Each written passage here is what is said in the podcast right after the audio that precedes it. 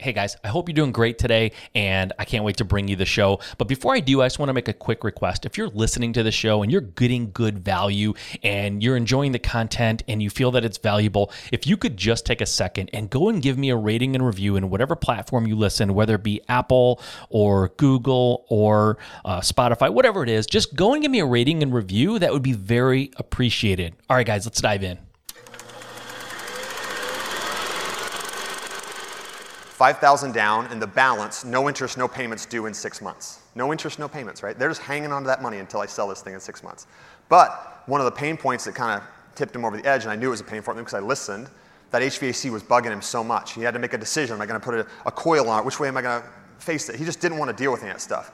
So I told him, I said, Larry, if we work this deal out here today, I know it's bugging you. That HVAC guy can call me from now on. I'll make those decisions. By the way, I'll give him my credit card today so you don't have to pay for that. You're listening to the Just Start Real Estate Podcast. If you're serious about your real estate investing business and need real answers, you are in the right place. And now, your host, Mike Simmons. All right, guys, thank you for joining me. Thank you for being here on Just Start Real Estate. I'm excited to have you, and I'm excited to be with you for another Thursday show. This is the Thursday show that didn't exist a month ago. We are just started doing two shows a week, and I'm psyched about it. And I'm trying to just really turn up the volume on the on the value that I'm offering you on these shows. And the Thursday show is something I'm really excited about. I'm happy to be doing it and happy to be bringing you more content that I think is going to move the needle for your business. And today I'm continuing on the uh, Flip Hacking Live previous Flip Hacking Live presentations and bringing them to you here on the podcast. I am just plucking the absolute best of the best the the the presentations that I really think you missed out on by not seeing live I'm bringing them to you now and today I have for you another presentation by my mentor someone who I really really look up to in this industry as a person as a businessman as a father as a husband his name is Andy McFarland. And if you have any exposure to Andy at all, if you've ever heard him talk, if you've ever had the chance to be around him, you know exactly what I'm talking about. Absolute best guy, absolute smartest guy, business person, dad, father, all of that and husband. Just a great guy. And today I am bringing you his presentation he did a couple of years back on seller financing. Guys, seller financing is going to be humongous in the next year or two. It's big now, it's always been big, but I think it's going to be especially impactful and especially useful for you and your uh, real estate tool belt to be able to do seller financing deals. And there's nobody better, there's nobody that's been doing it longer at such a high level than Andy, and he's the perfect guy to lay this out for you so that you can understand how you can start doing seller financing deals. So I am so excited, and you should be too. I'm telling you, guys, pay attention to this one. Be ready to take notes. You're probably going to have to listen to it more than once. Andy really brings it in this presentation, and I know you're going to absolutely be mind blown about seller financing the way that Andy explains it and lays it out for you. It's easy to follow, it's easy to implement, and you should be doing this in your business. So, let's dive into the meat of this podcast. I give you Andy McFarland talking about seller financing.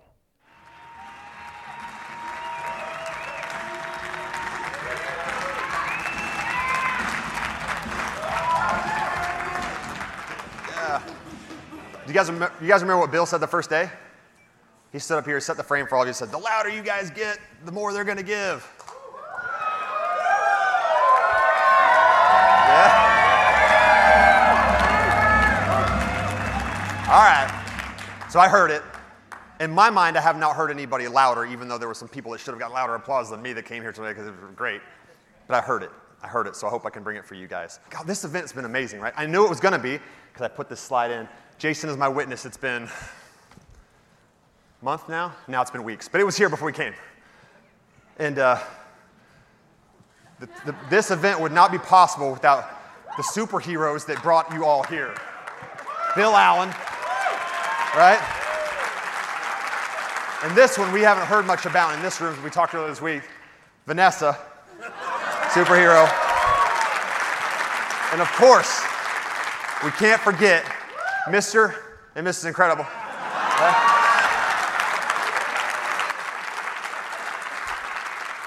And last, but certainly not least, that's you, Kyle. He got a shout out from Russell from the stage. He got a shout out from Russell from the stage. Cool. So thank you guys for that on. Thank you guys for coming. But thank you guys for superheroes. Um, who here likes MacGyver? Right? Why do we like MacGyver? I know you can't answer me, so I'm answer. I like MacGyver because he was always helping people. But not only that, he was always helping people, but then he, he used his mind to kind of help people get out of situations, right? His mind was the ultimate weapon. So that's why I love MacGyver. Always helping people, and he used his mind to help people get out of situations. I remember one MacGyver, I, I haven't seen MacGyver in probably 20 some odd years, but for some reason this is burned in my brain, so I'm like, I gotta put this slide in here. The scene of MacGyver playing pool with some like wayward teen. Remember this? He's just having a, you probably don't remember, but he's having a conversation with him in the pool hall. The wayward teen's got these problems. He's talking to MacGyver about it. And MacGyver's like, you know, taking, soaking those things in, trying to give him life advice, and this guy's just struggling. This teen's struggling. And they're playing this pool game all the while they're talking. And then it's MacGyver shot, and he's behind a rough pool shot, right? Those of you that play pool, it's just a tough shot. And the teen looks at him and goes, What are you going to do now? And MacGyver shoots some crazy, amazing trick shot, wins the game, eight ball or whatever goes in the pocket. He looks at the kid and goes, You got to learn to look at all the angles. And it was this perfect crescendo of like the pool game comes with life, right? Got to learn to look at all the angles. As real estate investors, we are guilty of looking at one angle. It's called the cash hammer. 70% of ARV minus repairs, sometimes it's 82% of ARV minus repairs, whatever it is, right? The cash hammer, that's how we do business. And when we look at things from the cash hammer perspective, that's our tool. Every problem's a nail, right? I hope to convince you guys today to be more like MacGyver. Let's get a Swiss Army knife here, right? He had multiple different tools that he was famous for, right? Swiss Army knife was what comes to my mind, but some of you guys might think of some of these other tools, right? It's paper clips, right? So why does this matter to you? I hope that, uh, hope we leave today to give you some of these tools and encourage you to be like MacGyver, real estate MacGyvers. Always be helping people, but increasing your tools so that you can, again, use those to help other people. Um, and why does this matter to you guys? Is this market, is this a seller's market? I mean, it's been a seller's market for a while, right? We're in this bull run in a seller's market, it seems like it's hard to do deals, right? So people wouldn't do a terms deal in a seller's market, would they? I can tell you guys, these tools we're going to talk about, they work in a seller's market, and I'll prove it to you, but they work even better in a buyer's market. So anybody's worried about some sort of market shift coming, and a shift will come eventually. These tools you should care because they work even better in a buyer's market, okay? So question, what do you guys think? What percentage of my deals in the last 12 months running in for some form of seller financing? Any guesses? 5, 10, 20, 23%. I counted them up. last 12 months, 23% includes some form of seller finance in a seller's market, right? So today, I want to talk to you guys about these things. So first, the number one key, and I did this just so you, some of you guys that are tired, and if the wave didn't wake you up, you can just go to your room, take a nap. It'll be another however long, 45 minutes. Um, but yeah, I'm talking about the first key to seller finance, the second key to seller finance, then some seller financing for flips, for longer term seller, some longer term seller finance, and seller finance when there's no underlying mortgage. And I'm going to include some paperwork for those of you that are like, it seems complicated, I don't know how to do it. I'm going to include some paperwork so you guys can see it, okay? Fair enough? You guys excited for this? You good with this? Okay. All right, so the number one key to unlock seller finance deals. This is extremely important. It's belief. You've got to believe that one, you can do it, and two, that it can be a better deal for the seller. You got to believe, because if you don't believe, we're stopped right there at the door. It doesn't matter. Nothing else matters if you don't believe that it actually can be a good deal. Because here's the thing you can't effectively sell what you don't believe, right? But when you believe, your, fi- your mind finds a way to do. So the belief is extremely important. Please don't overlook that. I put it there for the first key for a reason. That is extremely important. We have to have the belief. The second key to unlock seller finance deals is trust. You have to have trust to do seller financing deals. Terms deals require an enormous amount of trust. So you're going to have to earn that trust with your sellers. Now, you guys might be thinking to yourself, great, how do I earn that trust, right? I'm going to tell you guys no one cares how much you know until they know how much you care. Like, we overlook that a lot, right? Right? Yeah, yeah, yeah, I get it. I got to be, somebody's got to trust me, but can we get there pretty quick? Microwave trust? There's no microwave trust. You've got to earn it. You've got to believe going with your belief, and then you've got to earn that trust. But it can't be fake. It can't be fake. So here's how we earn that trust, in my opinion. You show that you care by active listening. Not just in work environments, you guys have all experienced this. People that you know care about you. How do you know they care if you stop and think and analyze it, if you don't already know? It's because they took the time to listen to you and value you and pay attention just to you. That's how you knew they truly cared. You can't fake that. We all feel it intuitively as human beings, right? We've all felt this before. And here's the thing, too, about active listening listening is not waiting to talk. Sometimes we confuse that. Oh, I was listening, sitting there, I was silent, you know, I didn't say anything, no words came out of my mouth. But were we listening or were we waiting to talk? Right? It's important.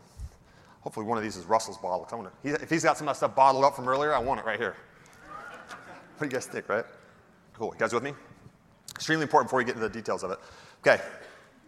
Somebody asked me yesterday at the roundtable, like, well, how do you do that? How do you get into trust? Okay. Start conversation. You want to listen to somebody, but sometimes you get to the front door and you're like, okay, now what? What do I say? If you don't know what to say to start a conversation, please remember this acronym FORD, F O R D. Start the conversation. F stands for family. Talk about their family. If they don't want to talk about their family, or even if you just go through these, if you don't want to talk about their family, shift to O, right? You're asking them questions and they kind of don't want to answer too much. Go to O. O is occupation. Maybe they want to talk about what they do for work. If you kind of get a dead end with occupation, then you can go to recreation. What do they do for fun? Ask them about that. And then finally, you could ask them about their dreams, their aspirations. What do they want to do? And here's the thing when you're asking them those things, you're not waiting to talk. You're truly listening, right, with your active listening. And what you're listening for is clues. And if you're truly listening for clues, you're going to ask clarifying questions because that really shows that you care. When you're talking to somebody about anything and they answer with something, if you ask a follow up question, they know you truly care about that. And it's twofold. You're building rapport with them. Meanwhile, you're learning more and you're, you're digging deeper about what it is that they're sharing, right? It's just, it's a twofer that's the best in the world. And you can't fake this. Please don't ever try to fake this, right? So I want to ask you guys too, I want to challenge you guys too, like MacGyver, to ask yourselves within your, your, your circles of influence, when you're out there being real estate investors, to ask yourself this question every day. Start, start your day with this and hopefully end your day with this. Have I done any good in the world today? There's a lot of good in the world. Be that good. Ask yourself, to, to tell yourself, today I'm going to go out there and be that good. I'm going to be like MacGyver. I'm going to go help people. Have I done any good in the world today, right? And let me tell you guys this too. Even if you don't get a deal, what's the most valuable resource any of us have? time. You guys have been so gracious to give that to us this weekend. You took your time. You spent your money, but there's a lot of money in the world, but you spent your time. We appreciate that. So when you give that time to a seller to actively listen, you're serving them. That's doing good, in my opinion, right? And at the very least, it gives somebody psychological air. It allows them to vent and share. I mean, that's why counselors get paid so much money, isn't it? They're just normally there to listen. Isn't it a shame we have to go pay hundreds of dollars to have somebody listen to us? It shouldn't be that way. So I want to challenge you guys when you're going to see sellers, you can be that person. You can serve them just by giving them psychological air. So do that. To reemphasize, please use these tools to bless other people's lives. They'll actually work if you do, and if they don't, if you're manipulative, they might work in the short run, but they'll never work in the long run. So now that we've got that out of the way, whew, all right, sorry for the quick interruption. I just want to let you know if you want to get your tickets for Flip Hacking Live, if you're enjoying this presentation and you just want more of it because you see the quality in what's being presented at Flip Hacking Live, go to bestrealestateevent.com. Grab your tickets now before the prices go up. It's bestrealestateevent.com. Grab your tickets. I'll see you there. I want to share with you guys some broad seller finance categories. We've only got a short amount of time here, so I've got to con- condense them and talk about, they have to be broad. But by no means, this is not within each one of these categories, there's so many different types of seller financing. Options, like options are just limited by your imagination, okay? But these broad categories are intent to open your mind. So those of you that have not done any seller financing deals, I hope this opens your mind so it's possible. So your belief when you leave here is like, Andy did that. He told me about those certain types. Certainly somebody's done it. He's done it. I could do it too. So if you leave here with nothing more than belief and a little bit of like, man, I want to watch that video again because Andy talked about those things, seller financing. I'm not quite sure what that is. I want to watch it again, right? Then that's, that's good enough for me, right? And by the way, when you sign up these seller financing deals, you can wholesale these deals too, because we do. You can wholesale it, okay? Yeah, you see them all the time. And it's, and it's a value add to them, okay? All right, let's talk about short term seller financing for flips. I think sometimes we get stuck in our mind thinking seller financing has to be this long term thing. It doesn't. Seller financing can be, you can do that for flips too. So it hinges on two different things one, interest savings, and two, the capital requirements, right? Fewer capital requirements. So here's what I mean interest savings. Sellers don't they don't value money like we value it. Everybody in this room, they understand what points and interest is. I can ask any one of you guys to know roughly what investors get, right? Sellers don't know that. They don't understand that. They don't value money like we do. A lot of people don't understand the time value of money, right? And that's okay. So get out of your own paradigm thinking like they all think like I do because they don't. Spend time actively listening, ask them, see what they know, see where their experience level is, and recognize they think of interest savings different than you, right? They think of interest different than you. The second thing, fewer capital requirements. If you've got a stack of a million dollars you can buy properties with, you can only buy a million dollars worth of property, right? Sometimes we think that in our finite minds, we're like, okay, this is it, this is all I've got. once I've done this, exhausted, I can't buy any more properties. But if we think of the seller financing, that's their capital, that's a capital stack that's in addition to that, right? At low interest rates oftentimes. And we'll use an example of that, right? So when you think about when you're thinking about seller financing for flips, you run your math, but could you adjust your price if you didn't have to pay points or as high of an interest rate? Because you guys calculate holding costs into your, your equation, don't you? Hey, think about that. Could you adjust your price if that's right? Uh, if you didn't have to take from your available capital to purchase property, because sometimes like, well, I only have this amount, so I got to choose this one or this one, right? If you didn't have to, would you do the deal? Could you adjust your price? And then if you didn't have to make monthly payments, which is a killer for a lot of flippers, right? They don't want to make that monthly payment. So with seller financing, a lot of times you don't have to make um, monthly payments. So take the time to ask them all the Ford questions, actively listen. But here's a very important question that you can work into the rapport building and asking. Ask the seller what they're going to do with the money. Don't assume. We assume too often. Ask, listen, ask clarifying questions. Ask them what they're going to do with the money. So let me tell you guys a quick story about this beautiful house. A guy named Larry owns this house, and his wife's name was Bert. And I went to the house. Larry was, or Larry was there, Bert was not there. I remember showing up to the house. There was snow in the driveway. Walked in, I knew very quickly from talking to him that his wife was not going to be there, so I thought, okay, I got to get his wife here. But we walked around the house a little bit, and that day there was a guy putting in an HVAC. And I could tell it was a good conversation. I'm going through the Ford questions, asking him, active listening and things. And uh, I could tell that he was really bugged, like, not bugged, but he was just like anxious about this HVAC install that was going on while we were there. He was just frustrated. He was just like, ugh, this house was a, a, a vacant rental that he owned free and clear, that people had moved out, so now it's a hassle in him, right? So he's having a hassle with that and he's having to deal with the HVAC people. So I noted that in the back of my mind during this, and then I'm building some rapport with him, but ultimately I knew I had to get him from there to go back to his house where his wife was. Why? Anybody? While I pause, take a drink. Both decision makers, right? I know I need to build rapport with her as well as him. So I do that. Uh, I convince him that we need to go back and talk to, talk to Bert as well. So we go there. So I remember, after gathering some intel, I go there and sit there in the kitchen table with, with Larry and Bert. I was talking to them. They own the house free and clear. I could understand like all the different things they were looking for out of it. They were, it was just stressing them out. It Was, this, this HVAC install was really stressing out Larry. So finally, I got down to the point where we're talking about money. I went through my thing, which I won't go to that now, but um, I asked them what they're going to do with the money, and they didn't have a great answer for that. So because they didn't, we kind of came to a little bit of an offer price. And then I said, look, what if I could pay you a little bit more if you guys just waited to get all your money for like, I don't know, six months? Because I explained to them what I'm going to do. I'm going to buy your house and then I'm going to fix it up and I'm going to sell it to some end user in six months. And they understood that, and they said, Well, why would you pay me more money? Skeptical, right? Well, I'm going to pay you more money because then I can save on some of my costs. I don't have to use my money, and my money costs more money. So if I just use your money, so I'll give you a little bit now, and we agreed on price was 5000 down. And I said, The rest of it I'll give you in six months. And they were okay with that, because I asked them, they were okay with that, right?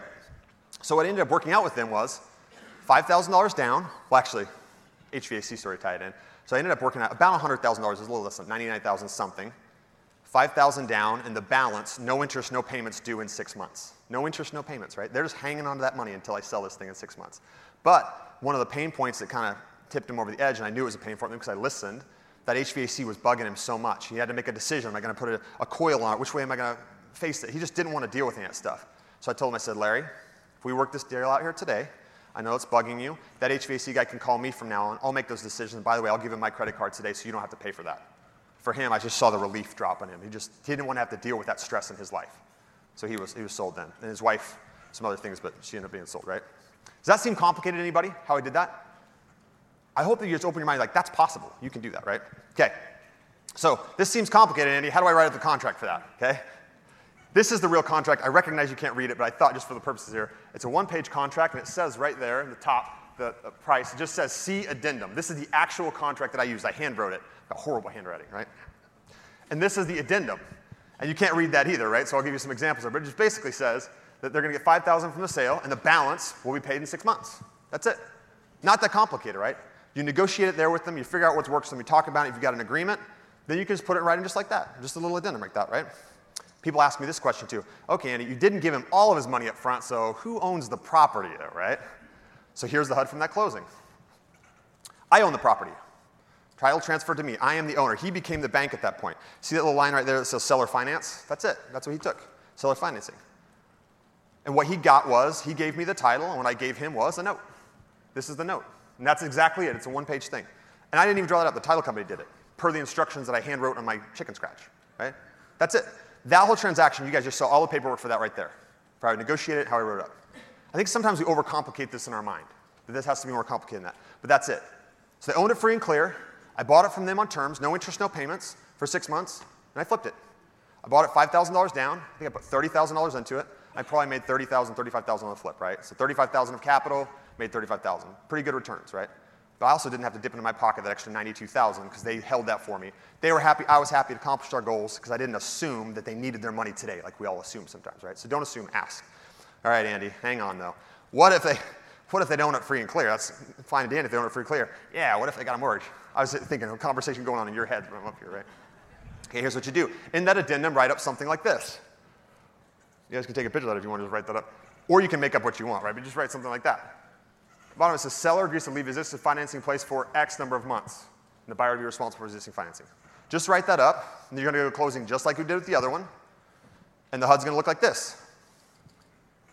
Existing fi- loans taken subject to. This was a house we did a couple of weeks ago. It was a $350,000 house. That's tough. I mean, that's a lot of interest payments on that if you're paying 12% or 1 and 12 or something like that, right? But it took it sub to 350. 20,000 needed to be paid because was liens and things like that. The 330,000, it's at like 4%, paying that. We're flipping it, going to put about 12 to 20,000, something like that in there. Carpet and paint job. I normally wouldn't do that. I mean, to sell in like the, the low to mid fours, to buy for 350, eh, not interested in that, right? But under this, it's going to take me $20,000 down and 15 or 20,000 to flip it. So for 40 grand, I can turn around and make 30, 40 grand. And it's in a great area, so I'll do that. Does that make sense? How you can do it if they, if they don't own it free and clear? I hope this opens your eyes to like, it's not really that difficult you just need to ask. You need to ask for it. So during your discovery, you're finding out do they have a loan, do they not have a loan? And you're going to ask and you're going to do that. So now you guys know that's short term seller financing for flips, okay? Jason built this slide. There's this old commercial about the Hair Club for Men. Do you guys remember this? The guy would go on there, he's like, and I'm not just the Hair Club for Men president, I'm also a member. Right? He's got his hair there.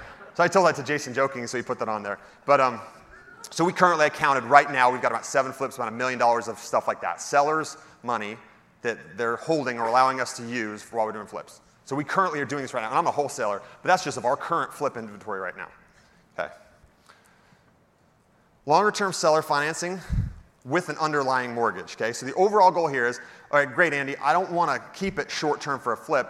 I'm looking for holding something long term. So here's the goal. You want to borrow for as long as possible without your credit and as little money down as possible, okay? And for this strategy, make sure you're telling the sellers that you're going to be servicing their loan. You're not assuming anything. Loans are not assumable anymore. Well, some of them are VA loans, but most loans are not assumable, right?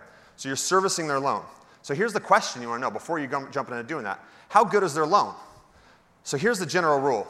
Take the gross rents in the area, look into what the gross rents are, take 40% off of that, and then your payment principal and or interest payment needs to be less than that. Does that make sense? Well, Andy, why 40%? Taxes, insurance, utilities, capital expenses, capital expenditures, right? We don't think about it often. We think, well, mine is cash flow more than that. We'll think about it. Roofs wear out, furnaces wear out, right? So we need to take, take that into account, right? Especially if you're holding this for the long term, so take it into account. 40% is pretty good. Sometimes people use 50%, but 40% can be a good benchmark, okay? That's going to determine whether you've got a alligator or a cow, right? If you break that rule, you might be doing it at your own peril. Don't get the alligators, get the cows if you're going to keep it for long term, okay? I'll show you some uh, when you can break those rules and when you can't, right? So, you guys want to see an example of that? Okay, cool. So, here's this. That addendum I showed you guys before for the flip, same thing, just add, change the thing. Instead of saying for X number of months, just say for the life of the loan. Bingo. All right, Andy, this one's got to be more complicated for the paperwork closing. I'm holding it long term. All right, you got me. It is a little bit more complicated, okay? So what should you use at the closing?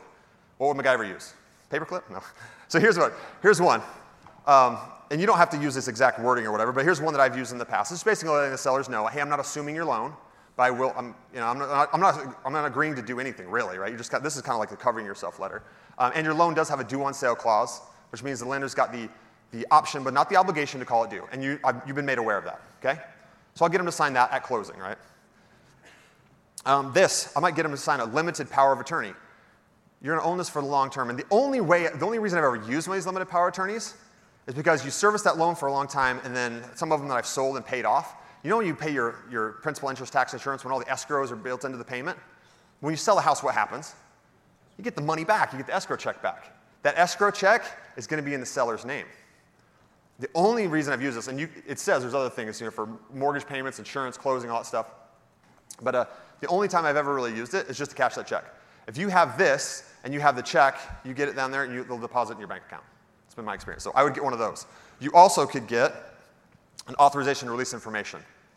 So this just allows you, I mean, the power of attorney is stronger than that, obviously, because it's notarized and everything by the seller. But an authorization is just a softer way. I mean, this, I think sometimes, for me, I, I get that just in case the, the lender, you don't want the lender to be tipped off like, what's this power of attorney? But an authorization, they're used to using that, right? They're used to seeing those, okay?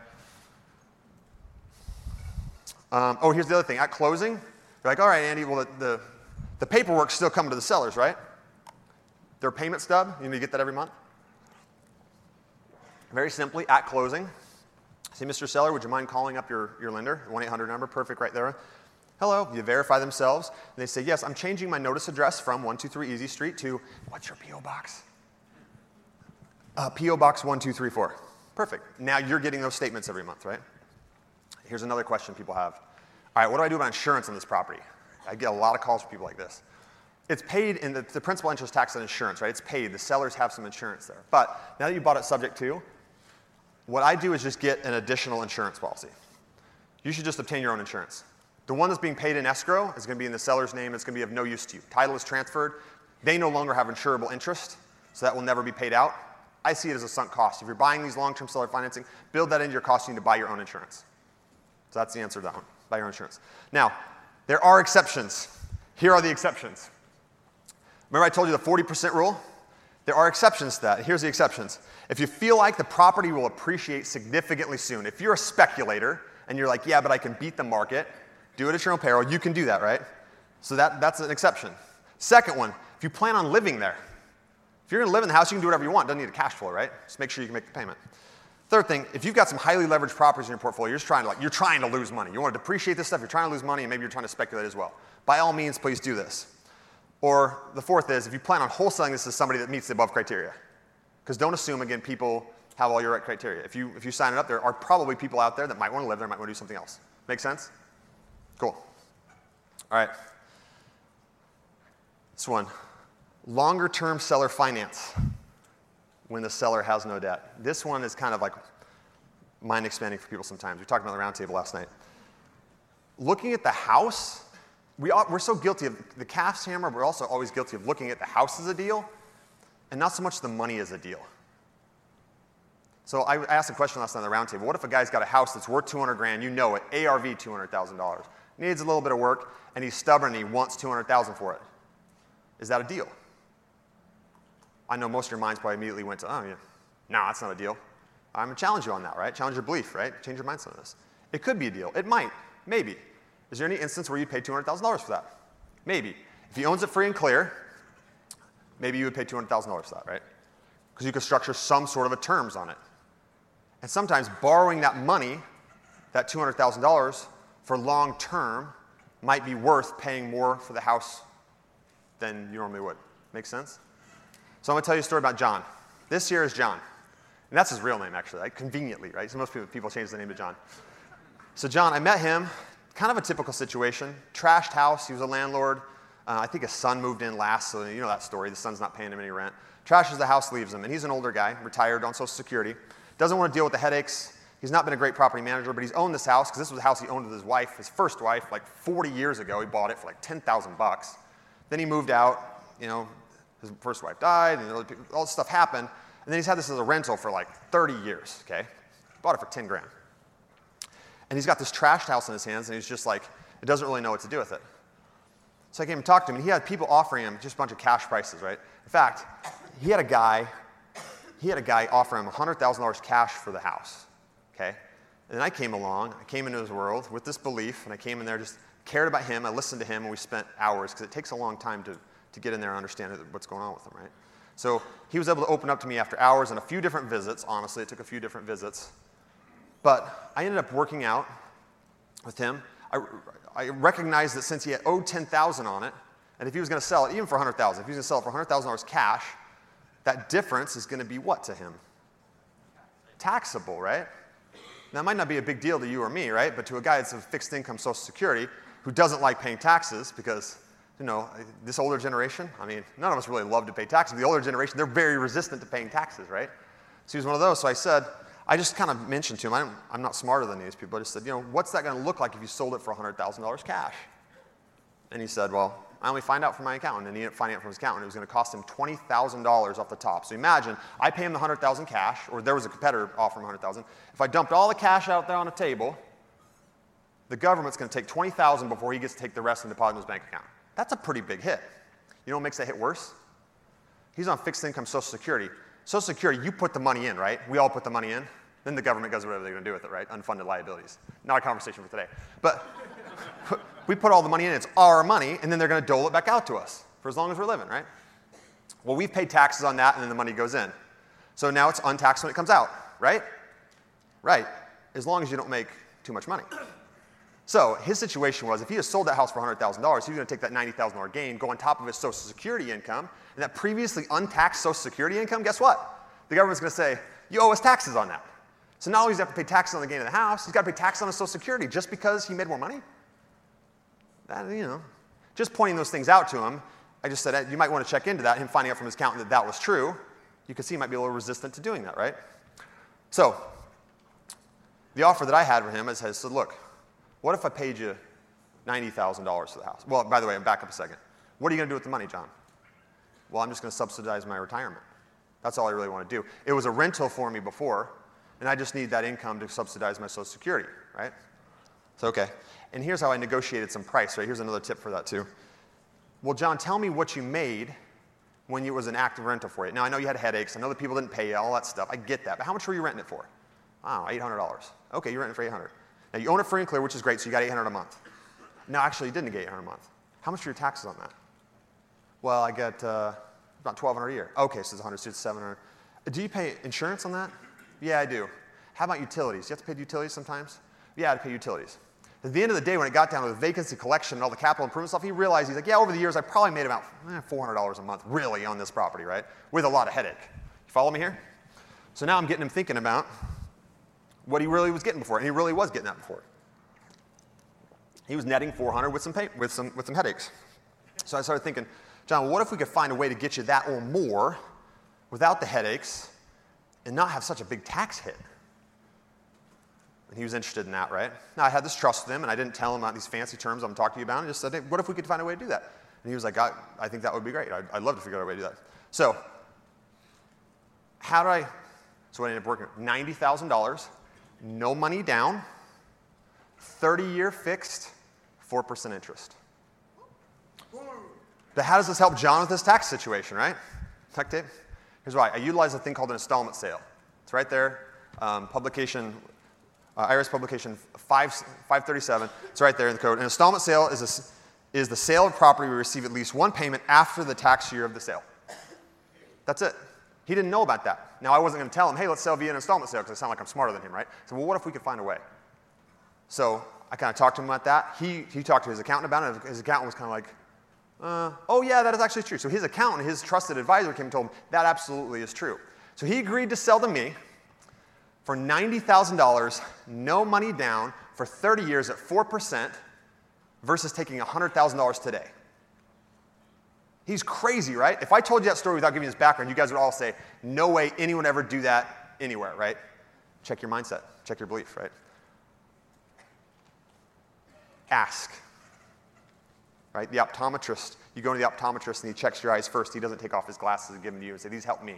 Why don't you, you know, these help me a lot. These, might help you, right? That's why they ask those questions and they ask those clarifying questions. Which one's clearer, the left or the right? Which one's better now, right? Do they dial in our specific, specific prescription? They ask the questions and care enough, then say, here, there's your prescription, right? So care enough to get, find the seller's prescription. Okay. Well, what's in it for me? I get some bubble gum out of that? you guys might know, but here's a couple other things that I that worked in there. Some good clauses you might want to keep in mind. So what you don't know about that was I talked to John and I said, John, we're doing this for some tax savings because you're on fixed income. We don't want to pay that government their $20,000 right now. What we're doing is you're making 4% interest on the IRS's $20,000 for 30 years. Stick it to the man, right? And he's like, yeah, let's stick it to the man. I said, uh oh. So I said, John, we've had a great rapport. I've been to your house a few times. I know your wife and I know your situation and, I trust you. But I, I, there, there might come an opportunity where somebody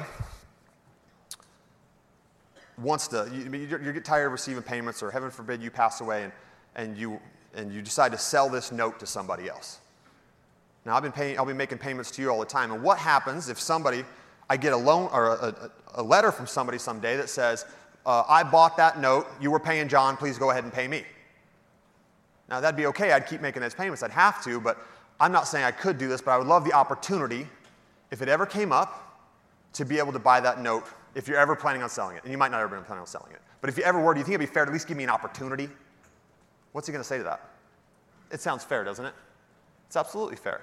So what I just talked to him about in layman's terms was a first right of refusal that you can write into the contract. That if he ever decides to sell the note at a discount, that he agrees to get that, that notice in writing and give me 30 to 60 days to review it and decide if I want to buy it. Fair enough, right? Okay. Something else you could do. We're talking about the money as a deal, right? You guys ever heard of the substitution of collateral provision? Now, that's a $5 word. I'd never say that to a seller, right? That sounds like you're a lot smarter than it. And I'm not trying to be smarter than anybody. It, but uh, the substitution collateral. So I said, John, we've worked this out so it can be a benefit for you in your tax situation. What happens, heaven forbid, with this house, I have to sell it for whatever reason, right? I've got to sell this house. And your note's tied to that house because I want you to be secured and collateralized.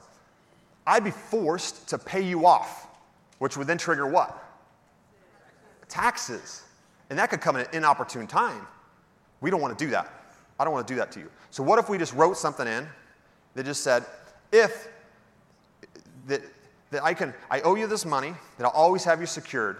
Do you agree that as long as I secure you with the property that's worth more than I owe you, that you'd be willing to do that? And of course, I'd get your approval. Is that found fair? Just as long as you're protected. Would that be okay? And of course, he agreed to that. Now, I never said substitution collateral. The attorneys wrote all that stuff up. We wrote that in a substitution collateral, right? So we got that in there. And then the last thing you can put in there is a note split provision. So we're talking about 100,000 here, and you might have a house that's worth $130,000 you can put his loan on. But what if you're in a place like Omaha or Wichita, where your houses are 30 grand, 40 grand, that nobody wants to finance you on that stuff, right? What if you have a seller that's $200,000? Well, if you, if you got a first right of refusal, a substitution or collateral in there, so you can move it from house to house, and a note split provision, you can take that, that $200,000 and go whoop, whoop, whoop, whoop. How about 50,000 here, 50,000 here, 50,000 here, 50,000 here? Right? Make sense to anybody? Who wants to refinance some of their rentals at 4% interest for 30 year fix under these things? Yeah. You know what though? Was this a bad deal for John though? And I'm telling you, if you care enough to listen, if you care enough about them to listen and get, expand your tools that we've talked about here today, you can do that and it serves them at a higher level, right? Zig Ziglar said it, and Calpert up there. If you help enough other people get what they want, then you get what you want, right? So, who's we talking about today? The number one key is belief. So, hopefully, you guys all believe. You believe that you can do this. And if you don't believe in yourself, just believe enough to know that I believe that Andy, eh, he believes and it happens for him, so I'll take that because it's true believe, right? You can do this. You can do this. The number two, the number two key is trust. Guys, let me reemphasize. These require a high degree of trust. You cannot build that trust by being fake. You have to truly care when you go in there. If you truly care, you get a twofer. You get to serve them, you get to bless their life, you get to do good that day, regardless if you do a deal, and you'll get to do more deals. If you don't have the trust, you'll be kicking on his ground, mumbling like seller finance doesn't work, and he was lying. Right? I promise you it works. But trust, you'll get a two for if you do. Finance your flip seller financing. We talked about that, how to do that. Longer term seller financing with underlying mortgages. I showed you guys how to do that, right? You guys agree? Showed you how to do that. lasting longer term seller financing without underlying mortgage, right? And again, I talked to you guys about this is just like the 10,000 foot view of like, here's what's possible. I hope I've opened your mind to what's possible. But every variation between this, hybrids of these, or whatever your mind can conceive, it can achieve. It can happen, especially in seller financing. So get creative. Care enough to go listen to somebody and, and work it the way that they need it, okay? Okay, here's the deal, guys. Now it's up to you. I feel like I've given you some of these tools, right? For you guys to go out there and be the real estate MacGyvers.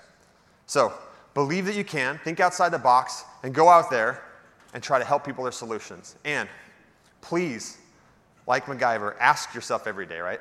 Have I done any good in the world today? Have I helped anyone in need? If I cheered up the sad or made someone feel glad? Because if not, I have failed indeed. And you can do that and succeed. It can be a win win. I promise you guys that. So, with that, it's up to you guys, right?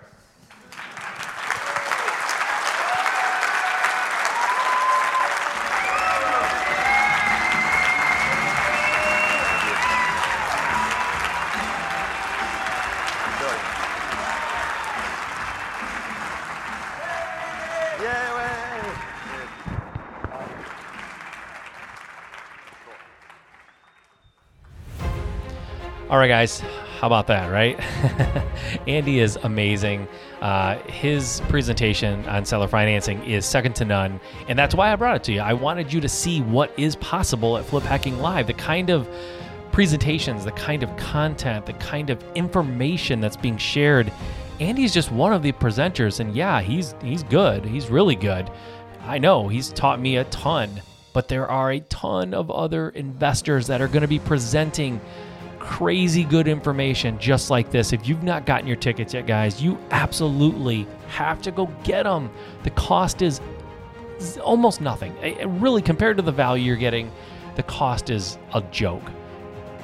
Go to bestrealestateevent.com right now, grab your tickets, be at the event, do yourself a favor, make the next 12 months the best 12 months in your business so far. I know it can be. I know, I know it can be. And it starts at Flip Hacking Live.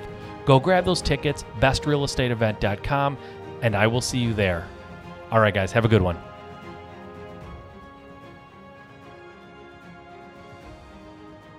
All right, guys, here we go again. As you know, if you stick around long enough and wait till the end of the episode and listen all the way through, every once in a while I'll throw a freebie at you. And today is a pretty cool one. So, today, what I want to give you, just for listening all the way to the end, nothing else, uh, I'm not asking for anything, it's just a complete giveaway to you, is an ABC offer. If you don't know what an ABC offer is, sometimes when you go and talk to a seller, a full cash offer doesn't really meet their needs. Uh, maybe you just can't give them enough. You can't bridge that gap between what they want for their house and what what you're willing to give them. So sometimes you can give them options. The A option could be uh, I will give you an all cash offer. This is what I can offer you, and you'll get it all at closing. Uh, a B offer could be uh, I will give you a little bit closer to what you want, but not quite what you want. And there will be some terms attached. So there'll be some cash up front and then terms attached. And then maybe the C offer is all terms. I'm going to give you exactly what you want for the house, but uh, I'm no money up front and it'll just be terms and we'll figure out the terms. But there's like an ABC offer that they can choose from so that you can really meet anybody's needs when it comes to trying to uh, purchase the house. If, if they just can't come off of their number and there's just no way you can do that for all cash, sometimes spreading those payments out, giving them what they want, but spreading those payments out is advantageous to you as the investor. So, anyways, I want to give you a template for an ABC offer that you can just plug and play into your business right now. So, if you go to juststartrealestate.com forward slash ABC, so that's juststartrealestate.com forward slash ABC, you can grab that document right now. No need to put in an email address or sign up or do anything. Just it's just flat given to you. So when you go there and, and click on that or when you go to that URL, you'll get a screen that asks you if you want to make a copy of the ABC. It's called LOI, letter of intent. And you just hit yes, make a copy, and then it goes into your Google Drive and it's yours to use however you want. So you just have to make that copy when it asks you to so that I don't, sometimes people can, um, if I just give you access to the, the actual original, sometimes it'll get deleted or to get changed and, and it's confusing. So uh, by doing this, you just go there and you make a copy and it becomes yours. You can alter it however you want. So go there and check it out out, juststartrealestate.com forward slash ABC. There you go, guys. Go for it.